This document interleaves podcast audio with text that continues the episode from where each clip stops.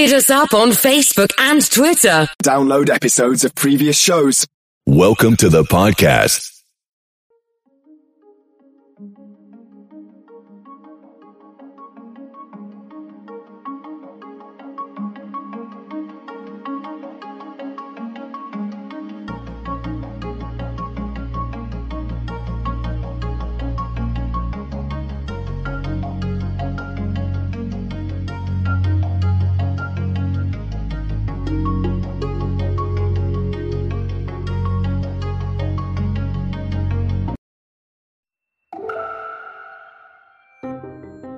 It's TED Talks Daily. I'm Elise Hu. Choosing between our careers and quality childcare is a stressful and weighty choice that today's speaker says we shouldn't have to make. In his talk from TED Monterey 2021, entrepreneur and education advocate Chris Bennett offers a way to transform how to find daycare or school for kids during those crucial years for early learning. Hi, I'm Mona Chalabi, host of a new TED podcast called Am I Normal? Everyone wants to know if they're normal. Is my body normal? Are my feelings normal? Each week, we'll tackle a question by digging into the numbers, consulting experts, strangers, and even my mum to get the bigger picture. Get ready to ask yourself Does normal even exist? This season, friendships. How many close friends should I have? Check out Am I Normal wherever you listen. You wouldn't put your teen athlete on the same field as the pros, so why would you take them to the same doctor? Children's Healthcare of Atlanta Orthopedics and Sports Medicine is Georgia's only nationally ranked program for teen athletes. Visit today at choa.org slash teens. The following message is brought to you by Wise, the smart way to move money internationally. Do you ever send money or shop online overseas? Receive money from abroad? You should use Wise. Wise always gives you the real exchange rate for a super low fee, so you hang on to more of your money when it crosses borders. Wise is like a permanent promo code for sending, spending, and receiving money internationally. Wise will be cheaper and faster whether it's your first international transfer or your hundredth.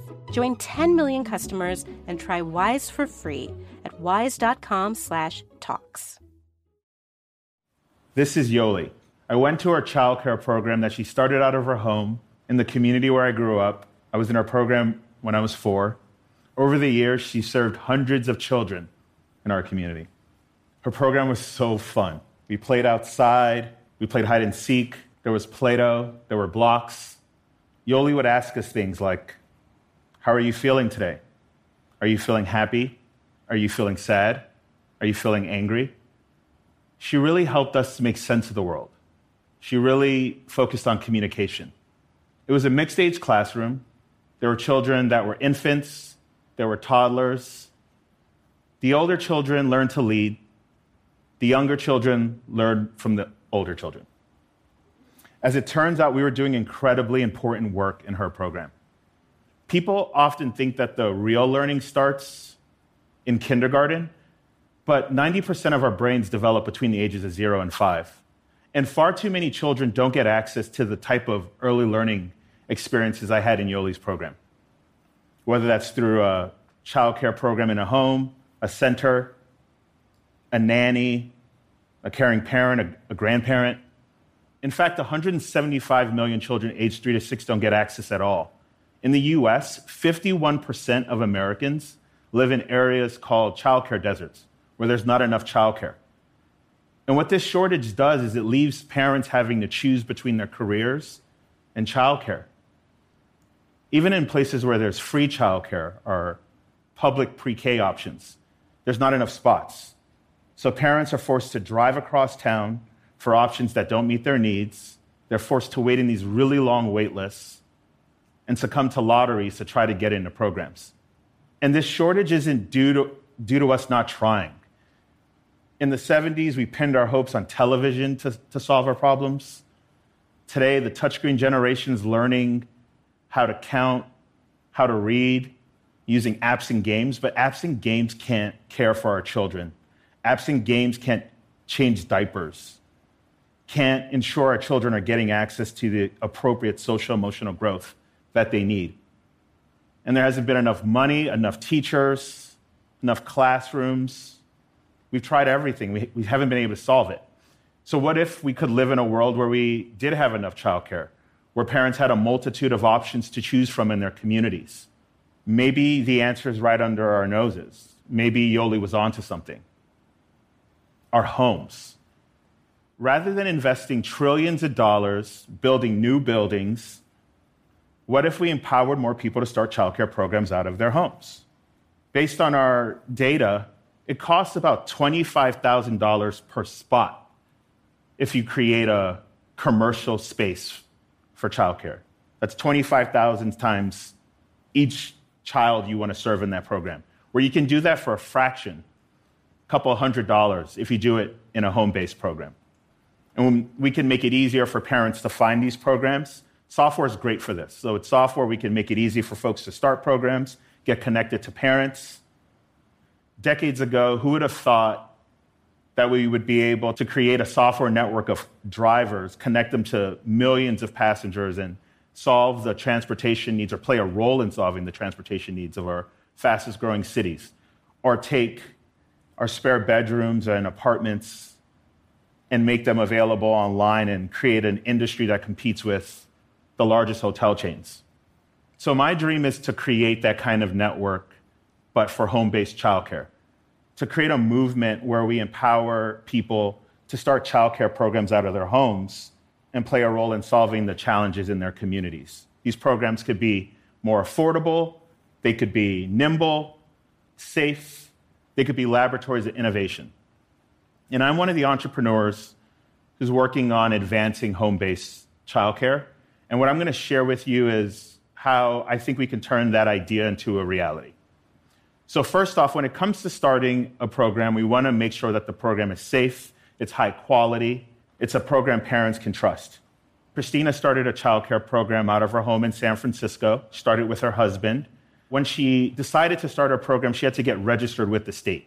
She got licensed by the state. They came out and visited her program, made sure she was operating a safe program. She was background checked along with her husband. And if there's any issues that she experiences in her program, any violations, she shares this information with the state, and the state makes it publicly available. To make this work, we got to make sure it's easy for parents to get this information when they're making a decision for their children. Along with this, we need more information about Christina's program. What's her background? What's her philosophy? What are her tuition rates? Who else is in the program? Is she operating a safe program? Is this a program parents can trust? Along with this, what do other parents think about the program who've been enrolled in the program? This is the type of information parents need when they're making this decision for their children. When operating a child care program, it's not the same as driving a car, making your apartment available online, or delivering groceries. It's really important we ensure that the programs that get created are safe, secure, and allow us to live up to the promise of early childhood education. Lastly, when it comes to starting a childcare program, we need to make it easier for folks to take the leap. There's this big misconception that starting a childcare program out of your home is expensive and you can barely make a living doing so. But that's, that's not true. The economics vary widely by location, by your home, by your background. It's really similar from an economic standpoint, the way real estate works in terms of how rents work in different markets. For example, when Christina started her program, she was able to break even within three months of starting her program. And we're seeing folks start programs in studio apartments with one to two children in the program. And we're seeing a wide variety of different types of folks starting programs. We're seeing grandmothers or former K 12 teachers. We're seeing social workers, artists. We're seeing Montessori teachers who've been in the field for 20 years and realized the opportunity of running their own program. Folks who are into forestry and have master's degrees, former nurses starting fully outdoor programs. Going back to Christina, Christina was a former child therapist and uh, when she started her program with her husband, she quickly got to a point where she was earning six times as much income running her program than she was in her prior career. She was able to move to a single family home in San Francisco to operate our program. And the big reason why she's able to do this is she's not having to incur the cost of commercial real estate. She's doing this out of her home. And her program is actually more affordable than programs nearby. It's a win win for her and for the parents. So I want to live in a world where there's more Christinas, where there's more Yolis, where parents don't have to drive across town for programs that don't meet their needs, where parents don't have to drop out of the workforce to ensure their children are getting access to the vital early education our children need. A world where we can walk around our neighborhoods and tour a Spanish immersion program, a fully outdoor program, a science based program, and make a choice. It's during these early years children learn to speak, they learn to communicate, they learn teamwork, they learn what it's like to start something and fail and try again. A lot of the skills I use as a CEO today, running my company, these are things I learned before I was five. These are the moments and experiences that make us who we are and make us human. And I can't think of anything more important than that. Thank you. TED Talks Daily is hosted by me, Elise Hu, and produced by TED. Theme music is from Allison Leighton Brown, and our mixer is Christopher Fazy Bogan. We record the talks at TED events we host or from TEDx events, which are organized independently by volunteers all over the world. And we'd love to hear from you. Leave us a review on Apple Podcasts or email us at podcasts at TED.com. PRX.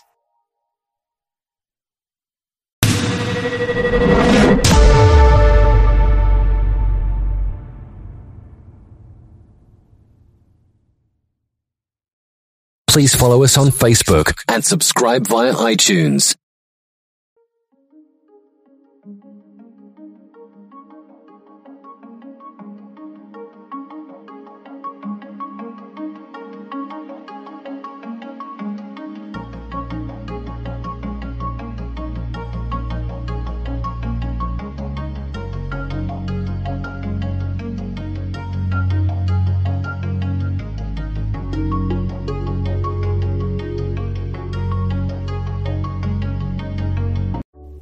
Sports and business both require great leadership to make big things happen.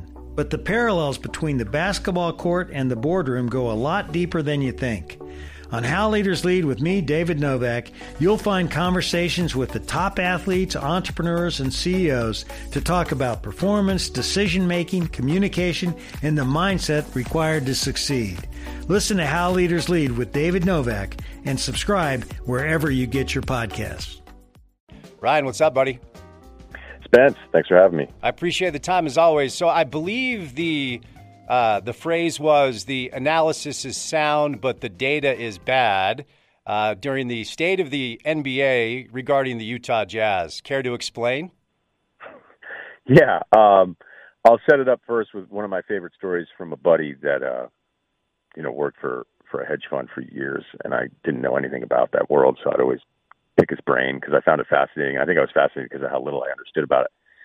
And so he, you know, we was telling telling me a bunch of stories, and he was laughing about how they had this analyst who just bombed on like the bunch of financial decisions that he had made, just bombed, like got it all wrong.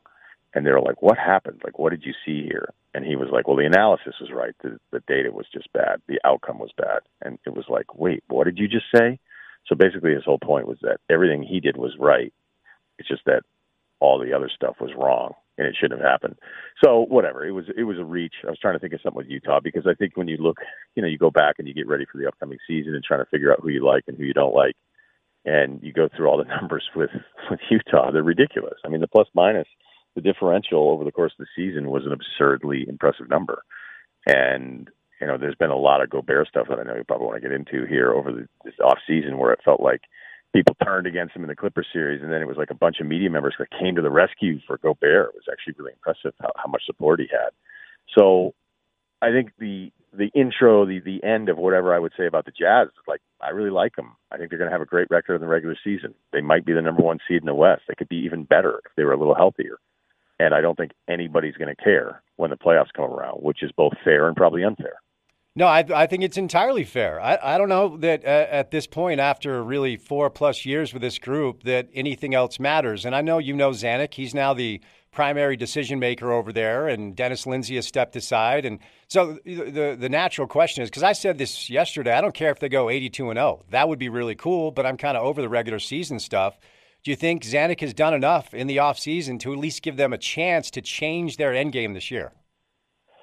I think he'd probably push back on you saying it's been the same group for four years, right? Because the argument would be, hey, you know, give us another another full. This is the first normal season now we've had in a couple years, and this is if Zanik were speaking. You know, let's let's see what happens with a full season of Conley and Clarkson being part of this, and you know everybody kind of understanding their roles, um, and you know a couple minor changes around the edges, which I think you know you and I even talked about at the close of last year. You go, okay, what's going to happen this off season? You bring this group back, like we I think collectively lose our minds with our lack of patience about anything. Um, when we see teams that don't go far enough in the playoffs, we're like, all right, figure this out. I mean, the amount of stuff that Neil Olshey's dealt with with Portland, where everybody's wanting to break up that back court the entire time.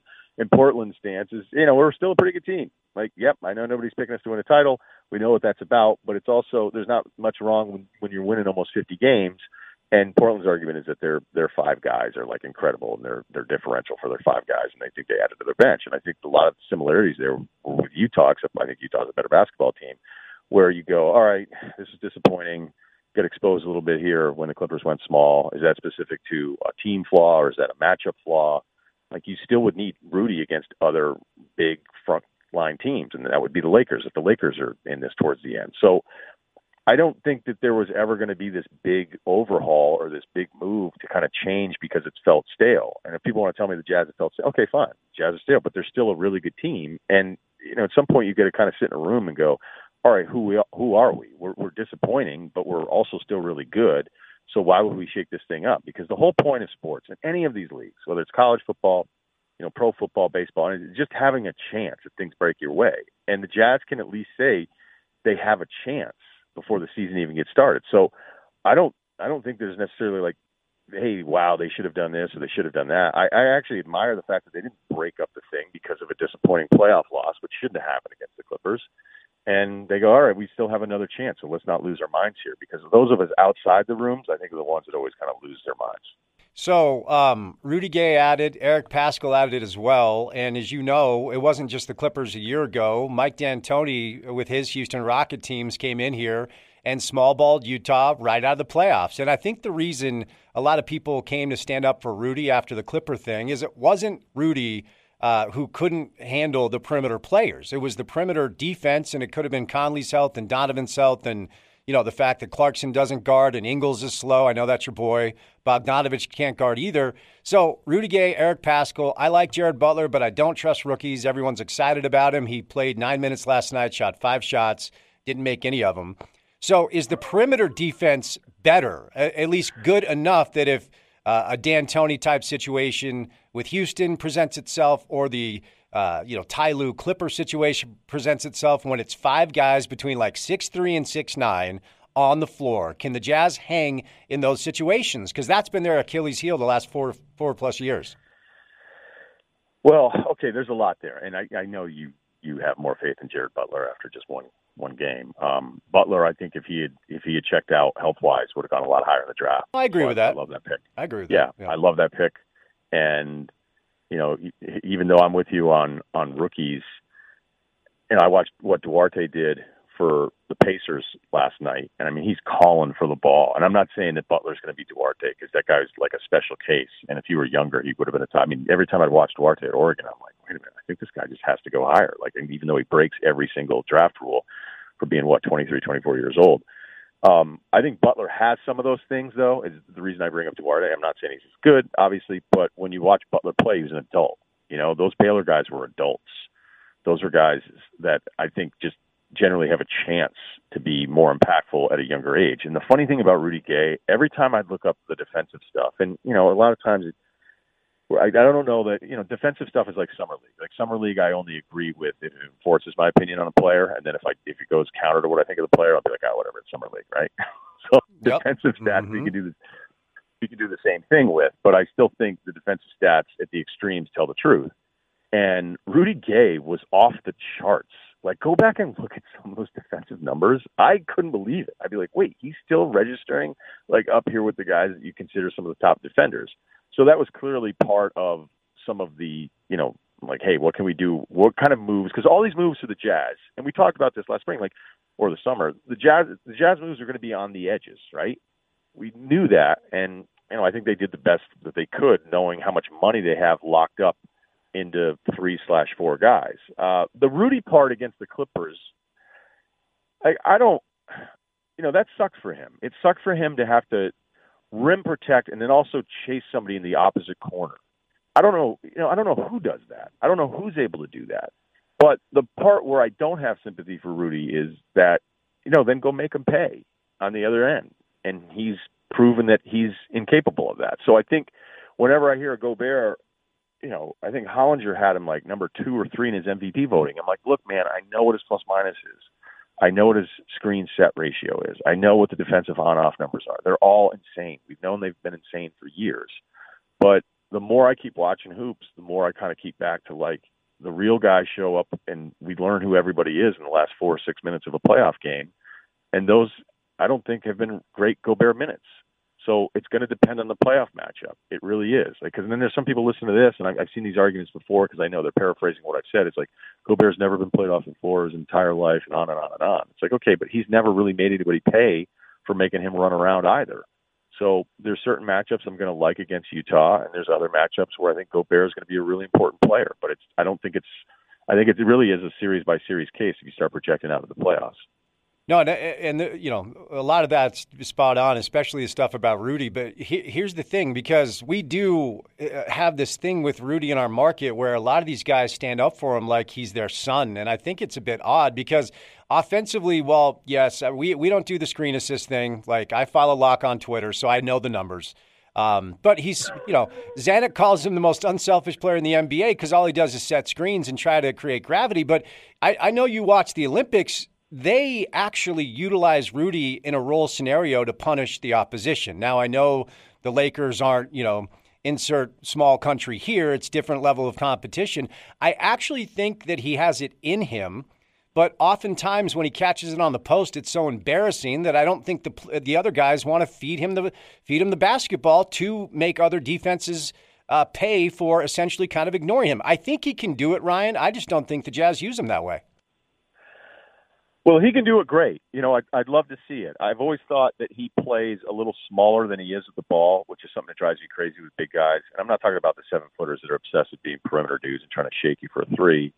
It's just if you're big, be big with the basketball. And I always thought he kind of invites, like he kind of, you know, he's just not. It's never been as fluid. The fact that he is who he is is one of the most incredible developmental stories in the history of this league. No doubt. And I know we've been over this before, but everything he's done and who he's been and the accolades and the money, like he's still winning ten times over based on what you thought when you saw him coming out of France because it was it was kind of a mess.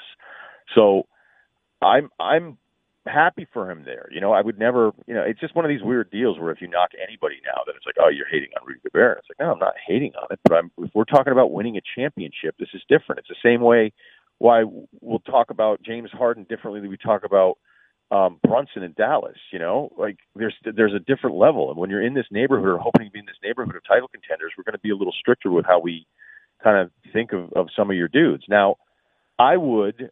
I think, and it's the old Larry Brown thing when he got Ben Wallace, where I remember interviewing him years and years ago, and I was kind of like, "Why do you want to get Ben Wallace the basketball more?" And he goes, "Well, you got to make sure your big guys get to touch the ball every now and then, man. You can't ask them to just rebound, defend, switch, box out, and and set screens all night long like let them feel like they're a part of it. So if that's a focus and he shows a little bit more of the stuff that we saw in the international stuff, I'm all for it. I'm all for it as a concept, even if it doesn't necessarily work out. So he feels a little bit more engaged. I mean, it's amazing he's disengaged without getting the basketball. But the league, the league is like the learning. You know how like when you're a kid, everybody plays soccer, and then you know some guys don't want to play soccer anymore, and then junior high, like almost all the kids you play with don't do it, and then if you're actually like good enough to play in high school, like life with sports and in general too, just goes we go through these ways of kind of weeding each other out. And the NBA is the perfect example of that with how you look at people, you know, that score. You know, every one of these guys that played at some point were the best scorer ever. And what they hate doing at the NBA level is giving it to somebody they think that doesn't have as much of a chance. And that's probably the problem that Gobert's dealing with with real scorers around him, especially somebody like Mitchell.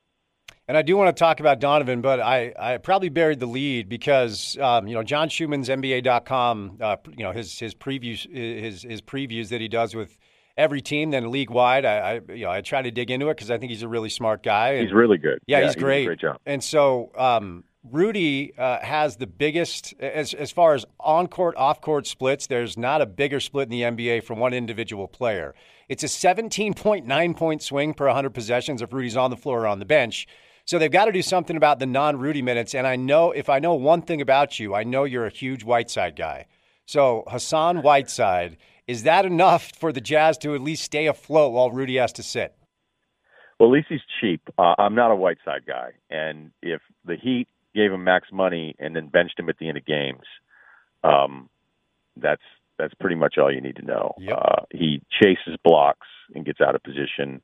Like he, his efficiency, he is he is the most misleading PER guy I think of our lifetimes. Now, if he has a chance, fine in this role. It isn't a big investment. I usually don't get super worried about teams with the the tenth or eleventh guy based on the transactions. Um, but I've I've never been a huge fan. So we'll see. I just don't think he's disciplined. I think it's insane because the numbers tell you that you're seeing something that when you watch it, you're like, wait. And you know, PER rewards guys that don't take a ton of shots and only take shots around the basket, rebounding rate. And even Hollinger, who came up with PER, admits this. Like if if it weights heavily towards somebody, it's bigs that aren't taking a ton of shots, and it just shows their numbers are through the roof. And people used to actually argue, like, "Oh my God, how great is Whiteside? Yep. Look at these numbers. Look at these numbers." And I go, "Yeah, but I think a lot of that stuff is is good for him individually, but takes away from what you're trying to do. But them doing it and giving it a shot, you know, go for it. You know what I mean? Like, go for it. Um, and I don't know. I'm trying to think what it reminded me of. I don't know, Emmanuel Mudiay. Yep, it's a, it's him. Mudiay. Mudiay's the name. It's a it's a Mudiay field. There's Yeah. no doubt. Like, hey, let's see how this goes. Right. Oh, okay. Everyone You told know, you so. and I don't. but- That that's. I'm never going to get real fired up about. Oh, okay, this is maybe the tenth guy on your team. Right. All right, let me spend an hour crashing you because I haven't liked this PER in the past. Like, I don't care. Like, go for it. Sure. All right. One more Jazz thing, then I want to move on to some big picture NBA things. But uh, you mentioned Donovan, and you know you can do this with a lot of players. But bear with me for a second. There are two sample sizes that aren't super large, but are large enough to talk about that indicate that Donovan might be ascending to pretty rarefied air. So number one is last year post All Star break, pre ankle injury. We're talking about like 32, 8, and 5. All NBA numbers, and the Jazz were winning at a high clip. His efficiency was better. The defensive stuff is still odd. Like Van Gundy always talks about how Donovan was a defensive stopper at, Louisville, and that's how he was scouted. So there's that sample size. It's little under two months. The other sample size, his last 18 playoff games, um, more than 10 threes attempted, averaging over 32 points and shooting over 45% from those threes. The list is Donovan, Steph, and Dame. Is that who he is? Are, are we going to see the sample size broadened a little bit, or am I kind of getting ahead of myself? I love him. I don't think he's those guys. Um, you know, it was really crazy during the playoffs last year. Like it felt like every game that I'd be watching, it would say, "Okay, you know, this this guy just did a thing that hasn't been done since Wilt and Kareem," and then it'd be like DeAndre Ayton, or this is the first guard to do this since Jerry West, Michael Jordan, and you know Tim Hardaway Jr. And you're like, "Wait, what?" And the the reality the reality of it right now, there's never been an easier time to score. It's never been an easier time to score in the history of this game. Uh, and the shot making on top of everything else is absurd. You know, we've never seen guys, this many guys on the floor at the same time, capable of making shots that you would have gotten benched for uh, years ago. But it's just, it's just never been easier to score. And I think in even a shortened season, with the lack of defense and, and just a lot of the stuff that was going around, there was a, I don't know if there's a correction coming where guys are going to be a little bit more locked in, or maybe some bad habits are developed. So saying all that, I think historically looking at some of the comps on some of the offensive numbers and the way his sister handed out now, uh, it can be a little misleading. But I still, I still think he is as special as it comes to, you know, I'm not going to put him ahead of, of the clear headliners, but, you know, back to my whole last four or six minutes of a playoff game, like he's a problem. He's, he's somebody that really you have to focus on because of his drive shooting ability. So, you know, where does he rank? I, I don't know. I, I would just say that there's, there's a, there's not a long list of guys ahead of him that I want the ball. You know, I know we've talked a little bit of the past about you know, is it a little Westbrooky at times? You know, Westbrook last few minutes of a playoff game, like good luck because it's going to be bad decisions all over the place. He's going to make terrible defensive decisions, which are actually worse than missed shots. But with Donovan, even though he can force the issue a little bit, I think he's just a tough, such a tough guy to defend that you have to kind of change what you're doing defensively against him more so than other individual perimeter players. So um, I'm a huge fan. You know, I'm a huge fan, but to start saying some of the Steph stuff because statistically that's where he lives. I don't I don't know that he has the gravity of a Steph or maybe the shot making of a Damian Lillard. Yeah, and and that's fair. All right, let's uh, expand the conversation a little bit. And starting today, By the way, yeah, just real quick, yeah. no one no one has the gravity of Steph offensively. Sure, so sure. Just, I'll leave that out there. Yeah, yeah, no, no, that's uh, yeah, that, that, that's fair. All right, so one of the players that over the past few years has has uh, been compared that's been compared to Donovan uh, because he won Rookie of the Year and Donovan didn't, even though he had already been in the, the league for a year. That's a, another topic for another uh, day. I didn't like it when Blake Griffin won it, didn't like it when Ben Simmons won it. But moving forward, let's not do the whole who would you rather have, Donovan or Ben Simmons. I think the writing's on the wall. And look, I, I've always been very honest about who Ben is. I think he's awesome. I think he's built uniquely. Um, the shot stuff, of course, is is it, it, it's now to the point where it's strange. It was bad before, and now it's just odd. I don't know if he's broken. I would be bummed out if my head coach was asked a question about me and he's like, "Yeah, I don't know. Maybe you can have this guy or whatever." So I understand why he's frustrated, but what do you make of this entire situation and how does it end? He'll get traded at some point. Um, you know, I, I thought it was kind of cool in the beginning based on who I was talking to. I was kind of expecting the fake injury. You know, when Kyrie was demanding a trade from Cleveland, he was like, "All right, if you don't trade me, I'll just get something scoped out here." And that's when they had to give in, and they got worked on that trade. Um, you know, Isaiah Thomas, Jae Crowder, and, and the pick that ended up being Sexton. Um, that's you need to do better for two years of, of Kyrie Irving, even if it didn't work out for Boston. So I was wondering if that's what they were going to do, and that's always the fear around the league. Is like when somebody makes a demand, they can just say, "All right, well, you know, I'm not going to get suspended, but I'm going to be hurt," and then they get all their money. Um, I always thought this was very different because this is uncharted territory here. I think some people, you know, are so accustomed to we've we've desensitized ourselves to like, oh, this star's mad and he wants a trade, so now he gets his way. It's like, okay, but this is different. He has four years left, so he can't do the Harden, hey, I'm out of here, but I'll only play for like this team. And then, you know, I still think he was very close to going to Philadelphia, and it didn't happen for a bunch of different reasons. So as this story is developed, um, I don't have a ton of sympathy for Ben Simmons. I just don't. Um, you know, I don't think he. I think these guys post LA Fitness workouts on Instagram and, and start saying like "Don't sleep on me" or the eye roll emoji and all this stuff, and then you get to a game and there's there's no carryover. There's none. The most comfortable jumper I've ever seen Ben Simmons take was a baseline fadeaway from the left side because the shot clock was going down. And the reason why it looked smooth is because he wasn't thinking. And you know, as a shooter, Spence, and I mean that seriously, Buckets. you lit it up when you were in high school. No big deal. Um, the best shooters don't think about it; they just shoot. And it's clear that he not only can't shoot and doesn't put or hasn't put the right work in. You can you can do you know a ton of stuff at the gym, but if you're doing it wrong, it doesn't mean anything. So I, I don't even know what to believe when it comes to his work ethic because I've heard all sorts of things that people have been like, you know, a lot of this stuff is just nonsense anyway. Um, if if you're not if you're not comfortable and you're thinking about it, and now it's become this year, you know, this is like his career. So now he doesn't want to get fouled, but he doesn't want to take shots. I mean, the end of those Atlanta games, that playoff series, and I, you know, this is something I really focus in on.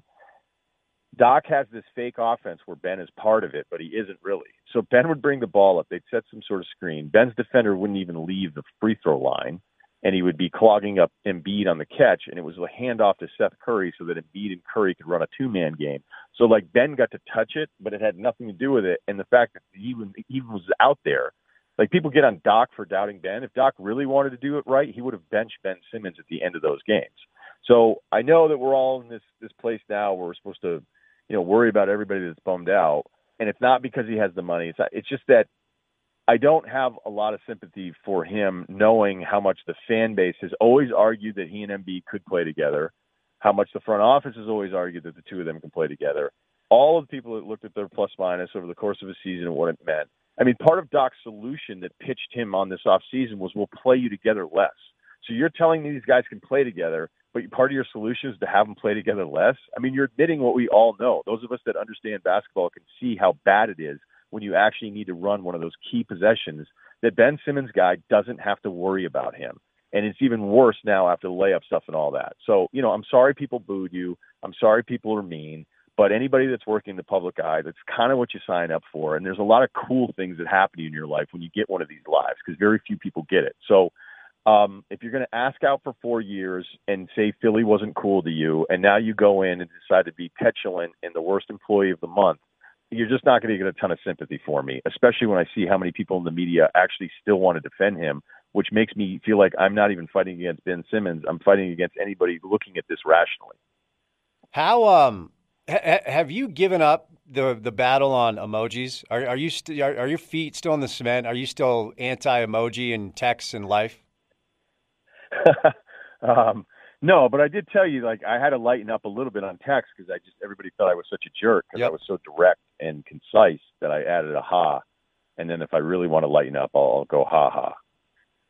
So So you're that was something I've worked on. the the extent is two ha's. That that's all you'll do. So still no emoji. It's impressive. I'm not. I'm not like I just didn't know what to do with them. I don't even think I understand half of them. You know, what if what if it's a GM of a team and he's like, "Do you know what this one means?" And I'll be like, "Oh, I, I thought that meant, you know, how's the garden?" And then he's like, "No, that's not what that one means." Oh, so it's for work purposes. You don't want to offend one of your sources. I see. Um, you mentioned the garden. Let's end on this. Um, how bummed are you that my Knicks beat the Celtics in double overtime? the Garden. I think you know me now enough at this point that there's just I don't get super like would I rather the Celtics won last night? Sure, Mhm. but emotionally, um, there's only a couple teams that I'm still emotional about: St. John's Red Storm, uh, Red Sox. UVM UVM lacrosse. Yeah, and look, the Red Sox the Red Sox loss stung a little bit more than the season opener against the Knicks, but the the Garden was awesome last night. That place was it was it was terrific. I would have liked to see a few more Spike Lee cutaways. I think we only got about 80. Um, They teased it on Sports Center like they were going to interview him. I'm like, oh, please don't, don't don't do that. Let's just stick with the players and coaches. well, he probably didn't want to do it because he usually charges. Right. All right, man. Hey, look, the stuff lately has been great. I thought Feldman was awesome this week. Keep it up, and we'll chat soon. Okay? Yeah, go Utes. Yeah, first place in the Pac-12. You want? You have a Utah take for me? I just love that Arizona State game. I probably I probably liked him too much after the fact, but I just I love the quarterback who looks like he's an extra from Dazed and Confused. Um, I just that's a tough football team, and I know they're always tough. And I, I basically say the same thing I said with Feldman on my podcast. But um, you know, Oregon's way more talented, but getting worse every week. So I don't know. Maybe maybe the Utes are going to have one of those seasons that nobody expected. When every time we have these expectations for them, it doesn't quite work out. Are you getting in your car to do laundry, go to the gym, or go to the beach? GTL. Um, no, I'm trying. I'm trying to get some errands done before the hoops start up again. Everybody loves this West Coast tip-off time. I hate it. All right, man. Four o'clock, I have to be back on the couch. I think life is pretty good for you out there. So keep it up, man. We'll I'm chat not. soon. Yeah, that's a minor complaint, but uh, I will deal with it. I'll get through this trying time. Thanks, buddy. Hang in. All right, bye. Sports and business both require great leadership to make big things happen. But the parallels between the basketball court and the boardroom go a lot deeper than you think. On How Leaders Lead with me, David Novak, you'll find conversations with the top athletes, entrepreneurs, and CEOs to talk about performance, decision making, communication, and the mindset required to succeed. Listen to How Leaders Lead with David Novak and subscribe wherever you get your podcasts. Sports and business both require great leadership to make big things happen. But the parallels between the basketball court and the boardroom go a lot deeper than you think. On How Leaders Lead with me, David Novak, you'll find conversations with the top athletes, entrepreneurs, and CEOs to talk about performance, decision making, communication, and the mindset required to succeed. Listen to How Leaders Lead with David Novak and subscribe wherever you get your podcasts.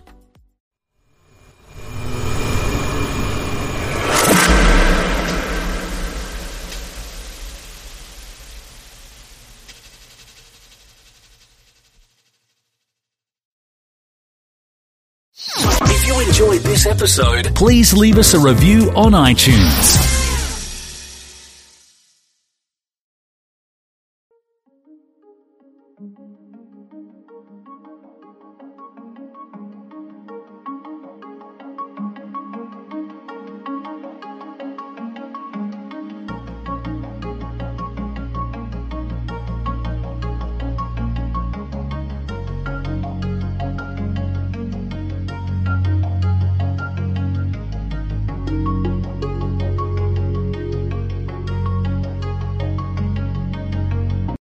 80% of the population depend on aid to live.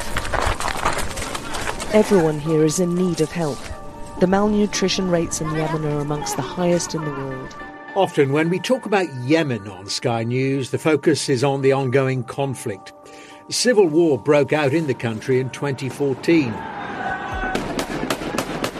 as Houthi forces took over the capital city of Sana'a and later the government. Human rights groups describe it as the world's worst humanitarian crisis. We are very fearful that any kind of blockage uh, of the free flow of humanitarian food, also commercial stocks of uh, particularly food and fuel, could have a major impact uh, on, on, people who are already highly vulnerable. The United Nations last December estimated that around a quarter of a million people had lost their lives, including many children. The UN recently warned that millions of people were just a step away from starvation. But another potential catastrophe looms just off Yemen's coast. An oil tanker moored in the Red Sea, north of the Yemeni city of Al Hudaydah. Could this ship really be a bomb? What could a major spill mean for the people of Yemen, the shipping industry, and the environment? And is anything being done to avoid a possible tragedy? Hello and welcome to the Sky News Daily Podcast with me, Dermot Murnaghan. What I'm talking about is an aging supertanker moored off the coast of Yemen, so the Red Sea coast of Yemen. At the top of the Red Sea is the Suez Canal. At the bottom of the Red Sea is the Bab el Mandab Strait. And through that passageway, about 10% of the world's commercial shipping travels. My name is Ed Caesar. I'm a writer for the New Yorker magazine. So, Yemen is at the bottom end of the Arabian Peninsula, and it's a country that has been absolutely uh, bedeviled by conflict and by corruption and now by the world's worst humanitarian crisis. So, all of the pictures I remember two or three years ago, uh, the world became very interested and exercised by Yemen. That problem has not gone away. There are still huge numbers of people who need food and basic provisions, and it remains a, the worst situation for ordinary people anywhere in the world. And sitting offshore is this rotting and dangerous oil tanker. Uh, tell us about it. The ship is called the FSO Safer, and FSO stands for Floating Storage and Offloading Unit. What that means is this ship used to be one of the world's largest tankers ferrying oil around the world for Exxon. In 1987, it was redesigned to stay in one place where it would act as a kind of floating petrol station. So other ships would come and berth alongside, and they would offload the oil. So the Safer was connected to Yemen's oil fields in Marib by a subsea pipeline and then an overland pipeline. The idea being that you pump the oil from Marib, it comes cross country, it goes through these pipelines to the Safer, and then other ships come and get it. And what has happened is that this ship has degraded to the point of collapse. It was built in 1976 and so it is 45 years old, which is ancient for an oil tanker. And since 2014, when the Houthis, this militia, of Shia movement from the north of Yemen, took over the capital of Yemen, starting what is the most brutal civil war, this ship has not had any meaningful maintenance. And bits are falling off it, to put it bluntly. It is falling apart. And there are many, many different problems with that. One of which is that oil tankers need power because they need their boiler to work. They need this uh, steam and power in order to operate safety systems. So if there's oil in your oil tanks on a super tanker, you need to pump inert gas in there to stop these oils from being combustible and from starting a fire or exploding. And since 2017, the inert gas systems on this ship have not worked. They have not been in operation, which means that a dropped cigarette, a bullet, you know, a cell phone, even in some people's imaginings, could set off an explosion on the ship. You know, that used to happen before inerting became commonplace. That used to happen with quite frightening regularity. Ships used to just explode. For many different reasons, this is terrifying. It's a terrifying safety situation. And Ed, how much oil is on board the Safer? Uh, just over a million barrels. So that is four times what spilled when the Exxon Valdez ran aground in 1989. There's obviously heavy, thick oil still in the subsurface, and those areas are going to have to be uh, treated later on and cleaned up. Uh, otherwise, the oil will continue to leak out in the water. And everyone remembers those pictures. Well, I suppose you do if you're a certain age. I remember looking at them. Exxon Valdez, this horrifying environmental catastrophe.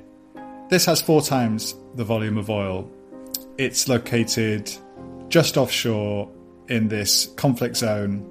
And what makes all of this truly terrifying, and I think is the most urgent part of the of the story, is that there is a port called Hodeidah on the western coast of Yemen. Hodeidah is a city home to around 600,000 people, and particularly vital because through which two thirds of Yemen's food arrives. And if the oil goes in the water from the Safer, that port will shut. And the UN has run numbers on what happens to Yemen, where all of these millions of people need aid, all of these millions of people need food, imported food. What happens if the port of Hodeidah shuts? And they have estimated that 300,000 children would die either of starvation or disease from a prolonged closure of this port. This is a problem that needs to be fixed and has not been fixed. um, and that's where the urgency in the story comes from. What about is I mean, is there a crew on board? What about their safety? Yeah, well, they are in an extremely precarious situation. There is a skeleton crew on board. So, in normal operations, the Safer was a well run ship that was well maintained, maintained well enough to pass inspections. Even as it got older and slightly more decrepit, the crew were professionals and they knew what they were doing. The guys that remain on board, there are seven of them, uh, and that includes a cook and a cleaner. There's an engineer, there's some mechanics, and they are operating in the worst conditions you can imagine. They are guarded, for one thing, by members of the Houthi militia who have weapons. There are surveillance cameras around the ship. There is no ventilation. There is no air conditioning below deck. I've just been to the region. It's 45 to 50 degrees. And they're working, sweating away, trying to fix these problems. Pipes corroding, you know, bits of the ship not working. They're trying to mitigate these risks over and over again. And I was just horrified to read the reports that are coming from the ship where the chief engineer is saying it is impossible to work in these conditions and impossible to fix everything that can go wrong and disaster is coming and only Allah knows when. Can I just go back a bit? How did you find out about it, Ed? I probably write two or three really long stories for the magazine a year. So I get to spend a lot of time on stories. And my editor and I have an ideas meeting every once in a while just to think about what I might do next. And he had been tracking I think, some conversations in the UN where this issue had been raised. So there are people within the UN for whom this has been an urgent problem for some time, and they are desperately trying to fix it. And they are not getting anywhere because of intransigence from the relevant parties in Yemen. Right. That's what I wanted to know. Does the world know about it? So, elements of the United Nations are extremely worried about it.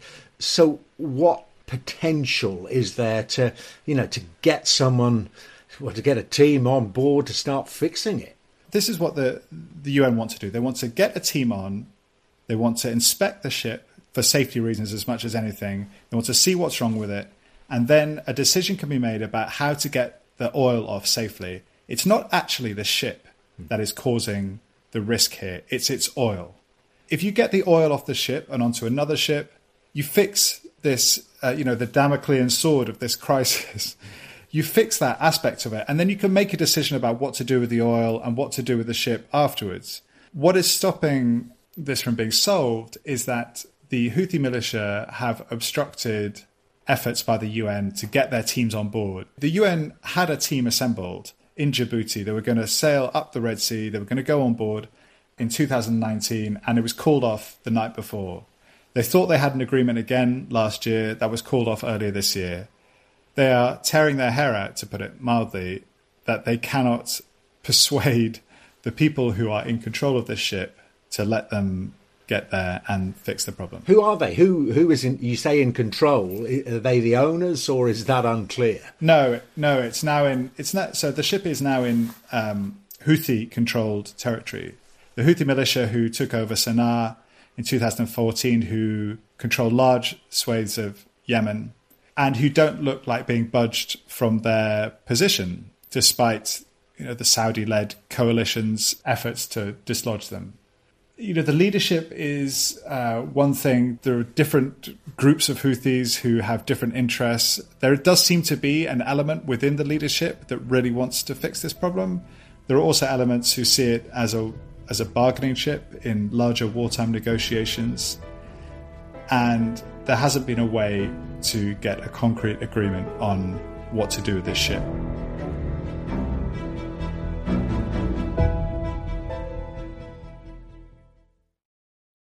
Can I ask you this? I mean, it's you know, kind of grade of risk. I mean, none of them are particularly palatable. But so you've described to us, so it could blow up or it could sink, basically. Um, yes. W- you know, which is the which is the biggest danger? So I think sink. I mean, either way, the oil is going to go in the water. That's the really bad situation. And depending on currents, depending on wind patterns, the oil mostly travels north up towards the Saudi border and up into littoral Saudi, or it travels south along the Yemeni border and down towards the Bab al Mandab Strait.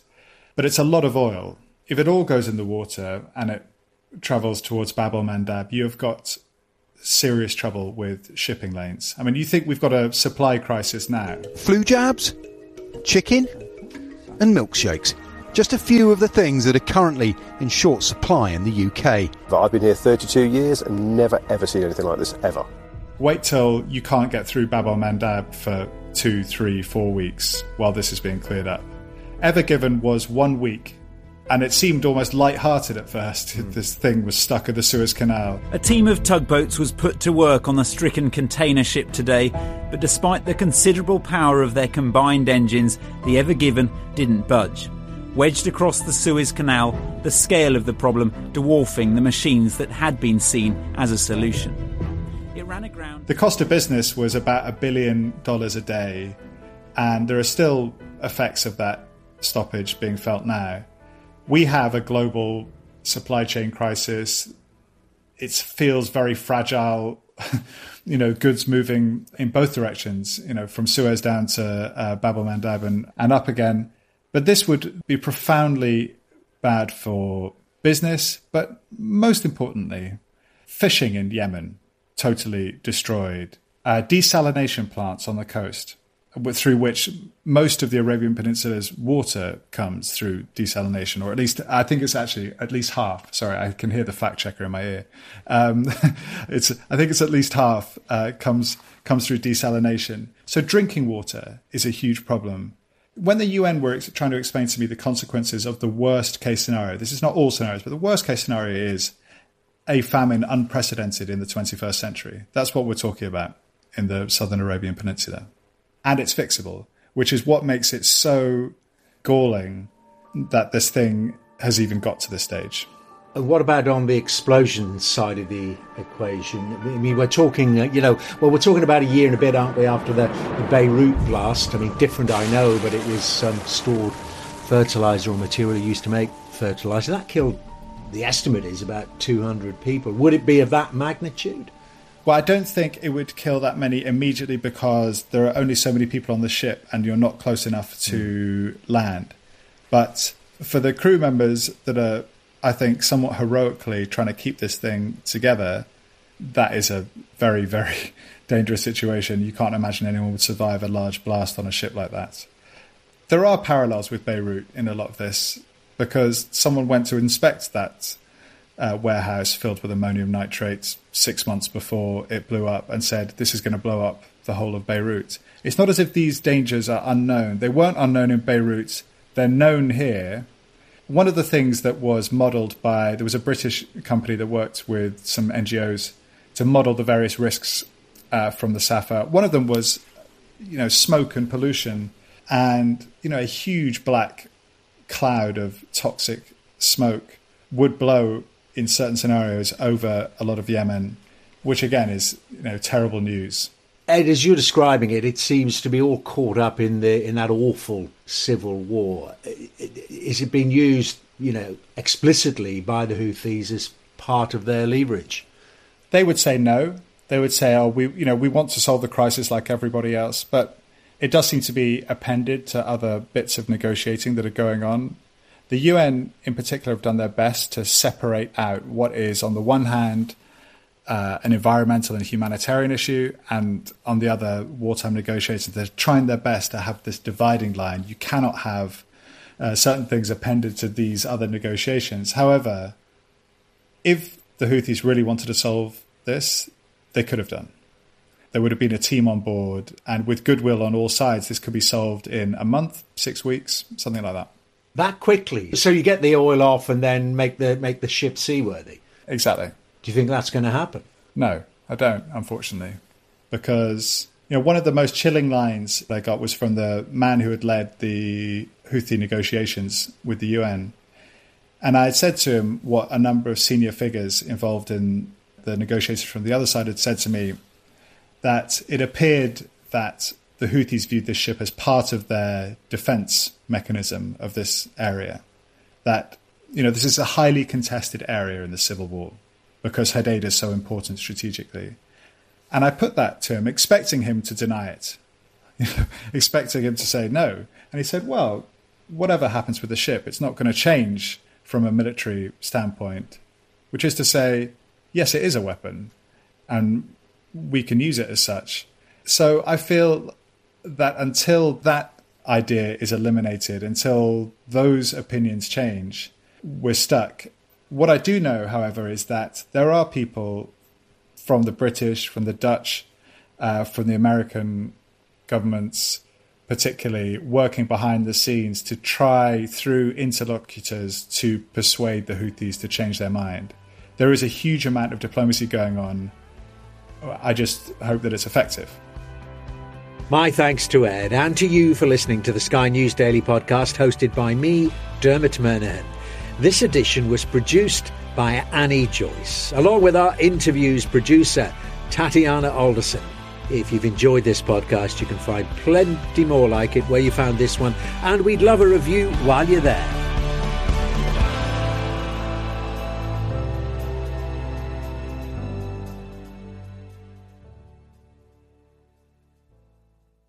The driver told us to throw every luggage we brought with us in the sea.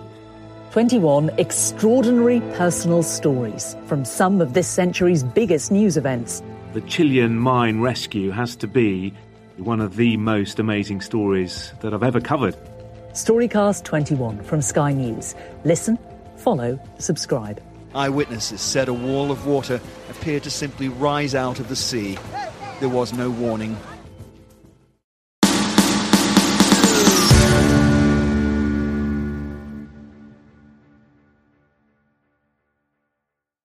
If you enjoyed today's show, please head over to iTunes, give us a rating, and leave a review.